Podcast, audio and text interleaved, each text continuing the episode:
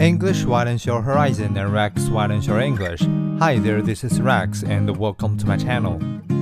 A library of human genome sequences. Genetically, human beings are remarkably similar. Some 99.6% of your genome, the unique strain of DNA located in most of your body cells, can be found in every other person. Even the remaining differences are common, more than 95% will be shared by tens of millions of others. But tiny variations can have important consequences for susceptibility to disease.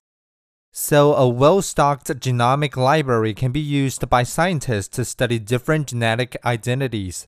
Such research can also help patients to better understand the function of their genes and demand better treatment. As a new paper in Nature reports, an international consortium of researchers has now created such a pangenome. Each genome was painstakingly assembled from DNA fragments taken from blood samples. A digital file now contains the genome sequences of 47 people. Some 300 more will be added, including from underrepresented regions such as the Middle East. More genetic diversity will allow scientists to better understand how mutations arise across space as well as time.